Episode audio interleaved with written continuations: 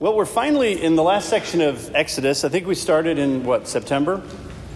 Hopefully, um, as you study Scripture in life, you more and more come to realize that the Scriptures are not just uh, spiritual information for spiritual matters, but that they relate to all of life and they have something to say about all of life, even modern life.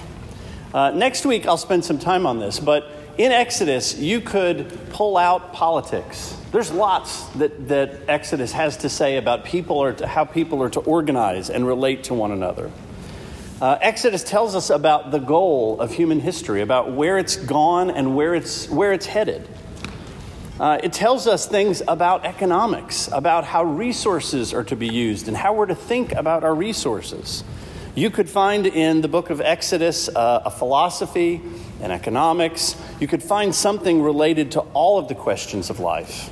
It addresses the nature of freedom, which is never something we're not interested in. So, Exodus covers all these things. And again, I want to touch on maybe each one of those themes just a little bit next week because whenever I finish a book, I don't know if you feel this way, but whenever we finish a series, I always think I've just begun to get into that book. And hopefully that's the way you feel with the scriptures because uh, they continue to unfold great riches. But tonight I do want to wrap up our story, and so I have to remind us, because it's been a little bit now, uh, it's been a while uh, since we've been in Exodus, so I want to remind us of where we were. Uh, remember, we'll just start with the beginning of the book. God's people that He intended to be His solution to what's wrong with the world were slaves in Egypt. They had multiplied. There were many of them, but they were slaves. They were in no position to be his instruments. And he heard their cry.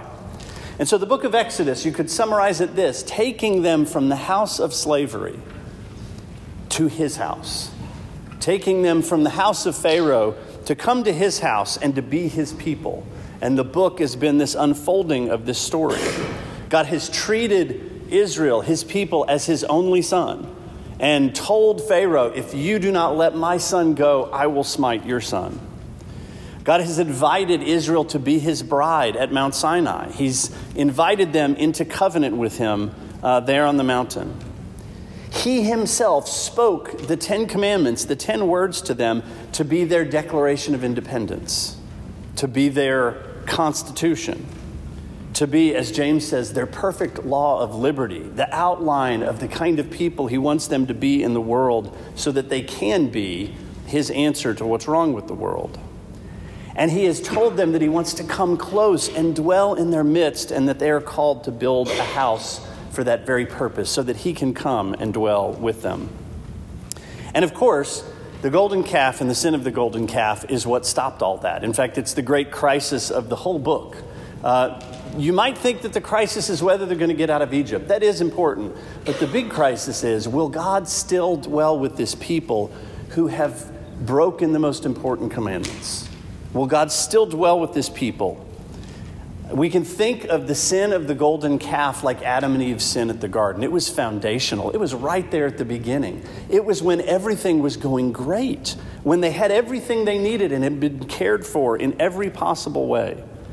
It is then, right then, when Moses is receiving these designs for this wedding house that, he is, that God wanted to dwell in with his people, that they commit adultery. They make a graven image.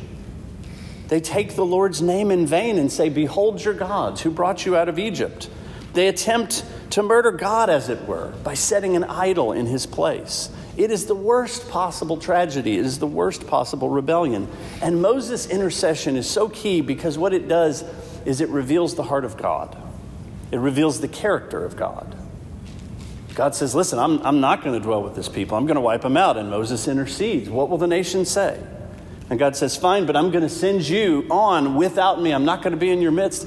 And Moses says, Then what is the point of us if you're not in our midst? And finally, God reveals his name the Lord, the Lord, gracious, abounding in steadfast love, long suffering. The revelation of the character of God, who he is, is at the heart of the turning point of Exodus. It is there that Moses hears of God's name, who finds out who God is. And it is there that he can understand why God would be willing to bear with this people. It is in the midst of that crisis that God shows himself. And again, this is the turning point of the book. This, his character, who he is, is what makes possible that he will dwell with them. Not that they've obeyed the Ten Commandments, not that they looked like promising material with which God could turn the world upside down, but who he is. God doesn't find promising material, he takes unpromising material and turns it into gold. And that's what's going on in these chapters. So, right after God has said, okay, I, am going to dwell in their midst, and I want you to build this house, this is where our text picks up in 34 5. Moses said to all the congregation of the people of Israel, This is the thing that the Lord has commanded. Take from among you a contribution to the Lord, whoever is of a generous heart, and let him bring the Lord's contribution. And he lists all the materials. Remember, there's five chapters of God outlining the plans for the tabernacle before the burning or before uh, the golden calf, and now we have five chapters of the detail of it. Why all the column space to this? 30% of the book of Exodus is descriptions of the tabernacle. Why? Because the goal of history is a homecoming. Because it's God's intention to dwell with the creatures that He made and the tabernacle is the beginning of that plan. The goal of history is for God to dwell with them. And notice what happens. Because they've seen the character of God, because they know who He is, they've gotten a glimpse of who He is, they give contributions from generous hearts. They can carry out the plan, the plan that was about to be scrapped. They can carry forward the plan. And it describes that they're, that they're bringing these offerings with generous hearts. All right? this is so key that they're not bringing these out of guilt, they're not bringing these out of fear, they're bringing these out of gratitude that God is willing to be their God and for them to be able to, for Him to be able to dwell in their midst. 3520 Then all the congregation of the people of Israel departed from the presence of Moses.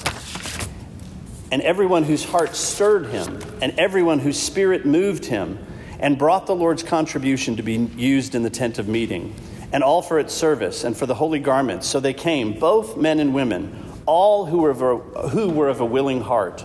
On down in verse 26, all the women whose hearts stirred them to use, to use skill spun goat's hair. And then finally at the end, verse 29, all the men and women and the people of Israel whose heart moved them to bring anything for the work of the Lord that the Lord had commanded by Moses to be done by it as a free will offering.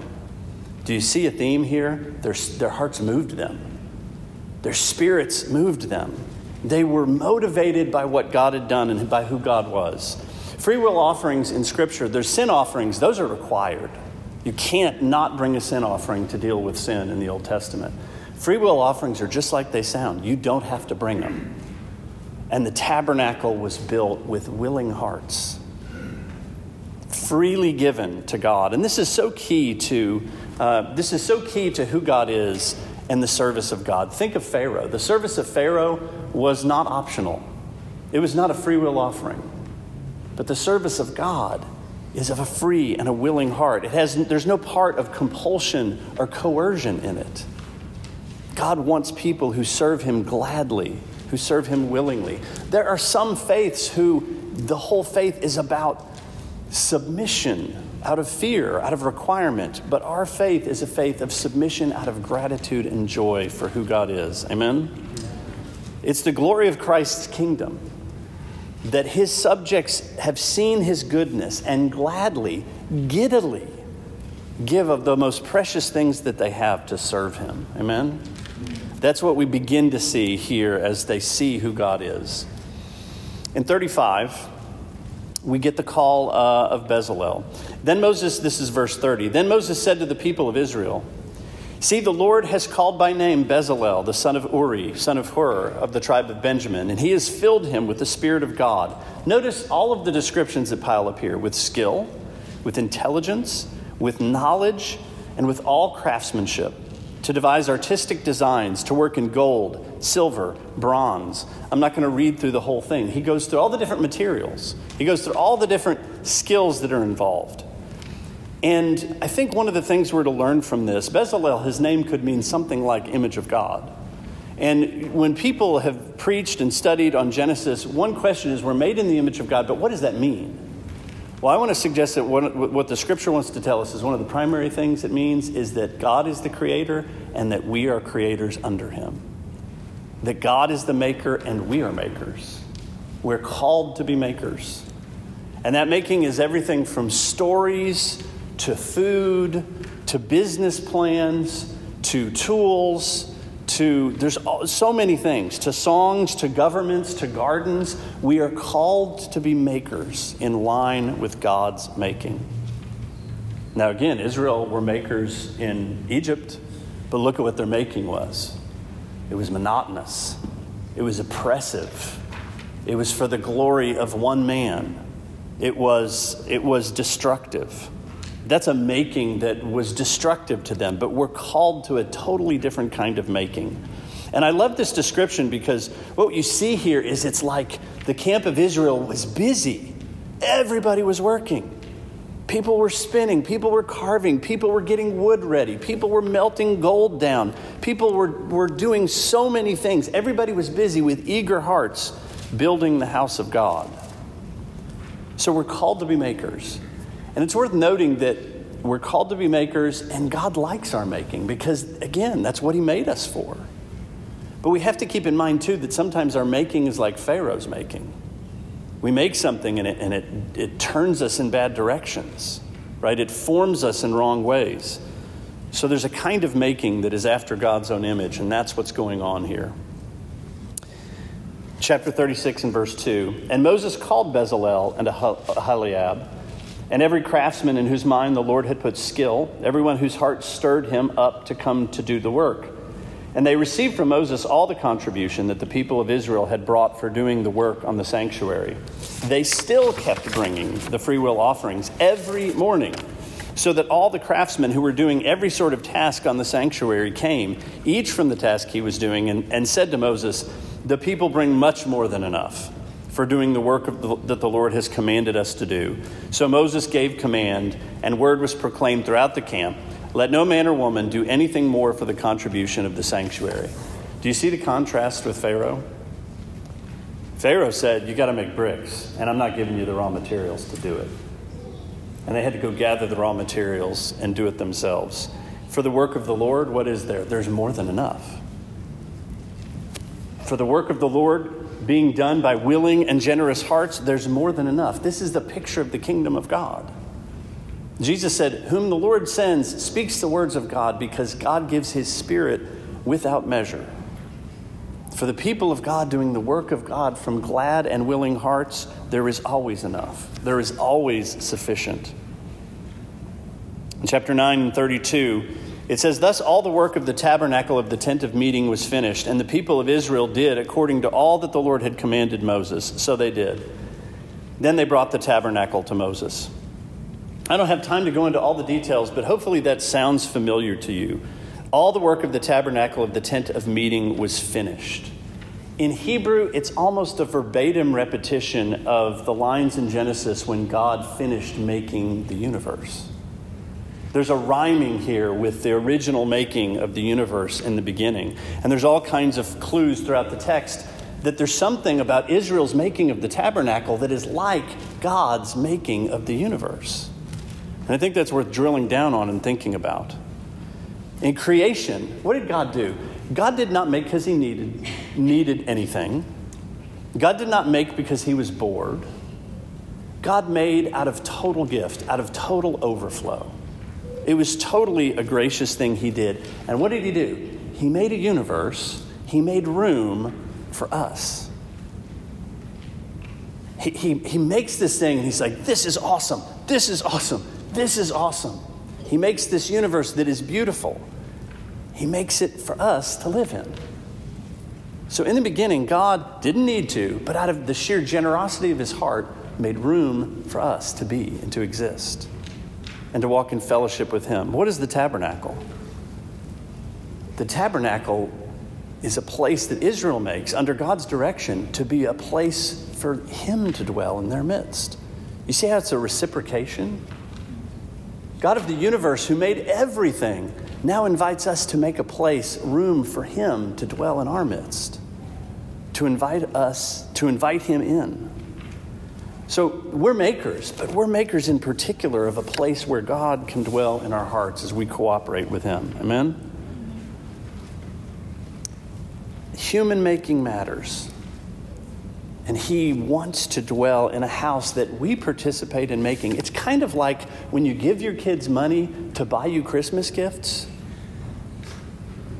and somehow it still counts. You know it's your money, but somehow it still counts. God makes our giving to Him count, even though it's all a gift from Him. Finally, at the end of the book, verse 34 Then the cloud covered the tent of meeting, and the glory of the Lord filled the tabernacle. Now, if you go all the way back to 32, or you go back to the beginning of this section when the cloud covered the mountain, there's a parallel. It covered the mountain but now God's presence is inhabiting something that humans made. And his presence there is even more powerful than his presence was on the mountain. And Moses was not able to enter the tent of meeting because the cloud had settled on it, and the glory of the Lord filled the tabernacle. Now, notice, Moses could go into the cloud on top of the mountain. He can't go into this cloud that's in the tabernacle. It's as if the scripture is telling us that God's presence on the mountain was a drop in the bucket compared to his presence in this tabernacle that he has invited them to build according to his pattern with him. Throughout all their journeys, whenever the cloud was taken up from over the tabernacle, the people of Israel would set out. But if the cloud was not taken up, they did not set out till the day that it was taken up. For the cloud of the Lord was on the tabernacle by day, and fire was in it by night, in the sight of the house of Israel throughout all their journeys. God's presence has gone from being this terrifying thing on top of the mountain to being this guiding and comforting and enlightening presence in the midst of their lives. God is remarkable, has condescended to come and dwell in the midst of his people, in the midst of this paltry thing that they have made. Let me draw just five uh, thoughts out of all of this for us tonight. And the first one is this the revelation of the character of God that we get in the Gospel of Mount Sinai and in the Gospel of, of Calvary captures and motivates us, not by guilt, not by fear, but by attraction. Hopefully, the story of Sinai and Israel's sin there and God's willingness to still dwell with them frees you from thinking that we could ever measure up. And when you're freed from thinking we could ever measure up, it frees you up to be given to something a whole lot better than thinking about that. It frees you up to love. Amen? See, I think the cross and I think that this message at Sinai is meant to tell us that we can never come, like we said at the beginning, and say, okay, this time I deserve it. We always come as a gift, we always come out of His mercy. And that is meant to free us from the anxiety of wondering whether we can come so that we are free to love other people. Second, we're made to be makers. We're made to be makers. And hopefully that just inspires you that when you when you make a cake, when you get a glass of water, you've made something. It's small, all the way to a big business plan or something grand, the building of a house. God likes it when we make stuff. Now, we can make stuff that's sinful, we can make stuff that forms us in wrong ways, but God delights that we're makers, and we're meant to be. And the church in particular, this is a picture of the church ahead of time. The church is meant to be a place where people with joyous and generous hearts are busy with skill and intelligence and energy putting together this house, gathering materials for this building that God is building in the earth where His glory dwells. Now, this is hard for us to grasp, but just as, the, as God's glory dwelt in the tabernacle, the scripture says that His glory dwells here. In fact, more so. And that's really hard to grasp on a Friday night. But it's the truth of the gospel. Amen? And I think that this gives us a wonderful picture of the energy and the enthusiasm and the skill that they were giving to this task. And by the way, I don't think it's a coincidence that the Lord was a carpenter and that Paul was a tent maker. Because both of those skills went into making the tabernacle. And I bet you when Paul was making tents, he was like, oh man, this is great, but we're making, I'm making, I'm a part of making this tent that God is building in the earth. Amen? The third thing God always provides more than enough to build his house. The people of God who respond to his goodness and his grace and who want to give themselves energetically will always find more than enough to build his house. And I'm not talking about money, although it applies to that. If we're given to this great task, the most important task in all of life that God has invested in from the beginning, he has more than enough to help us fulfill that task. Amen. The fourth thing, I didn't say this explicitly in the text, and we didn't have time to go through many of the features of the temple. But let me just remind everybody that they were to build according to a pattern, and the pattern is Christ. And one way I can illustrate this is with the book of Philippians. Paul says that let this mind be in you, which was also in Christ Jesus, who being in the form of God, counted not equality with God something to be grasped, but made himself of no reputation he emptied himself and he became a servant. He describes what Christ did in history. He gave up his rights, he gave up his reputation, he gave up the glory that he shared with the Father, and he poured out his life unto death for his friends. That's the pattern. And then Paul goes on to say, and by the way, and this is a bold thing Paul does imitate me as I imitate that pattern. You ever building something? I don't whether it's a puzzle or or I'm fixing my I'm fixing my dishwasher and I'm rewinding the YouTube video that I'm watching and I'm trying to figure I'm going back to the pattern repeatedly because it's not working out. The pattern that we go back to again and again is the mind of Christ poured out for us. And Paul says, I'm looking at the pattern, guys. I'm looking at it all the time. Imitate me as I'm imitating that pattern. And then he says, And you know Timothy? I've got nobody like him. This guy's looking at the pattern all the time because he cares genuinely about you. He's constantly talking about you, praying for you. Here's a guy looking at the pattern. And by the way, Epaphroditus, Epaphroditus almost died for the sake of the gospel. I got no one else like it. He's also looking at the pattern all the time and being shaped according to the pattern. Amen? The pattern is our Lord and his mind set, if I can put it that way. And finally, our making, again, it matters. Our everyday making matters. But more than anything else, the labor that we do to be a part of building the house of God, that matters more than anything you'll do in your life.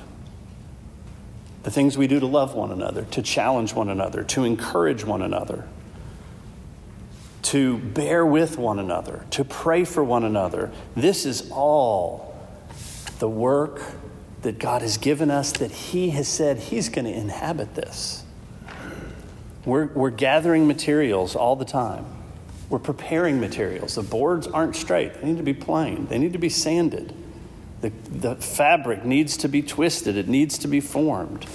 But He is preparing a place. And here's the joyous thing we're gathering materials, we're loving one another, we're, we're doing all the things we do to love one another and pour out our lives for one another as the church, and that is gathering materials and getting things ready.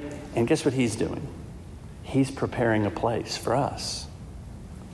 And all of that goes together. And all of that reminds us of this invitation that we have to issue to the world that there's a homecoming that we're destined for. It's dwelling with God. And I will say it, I've said this before, I'll say it again. I believe that in the scripture, the most powerful message we have is our lives together. And may we walk in this beautiful picture of the house of God being built then. And may we note his glory dwelling in our midst. Amen. Amen. Let's stand up.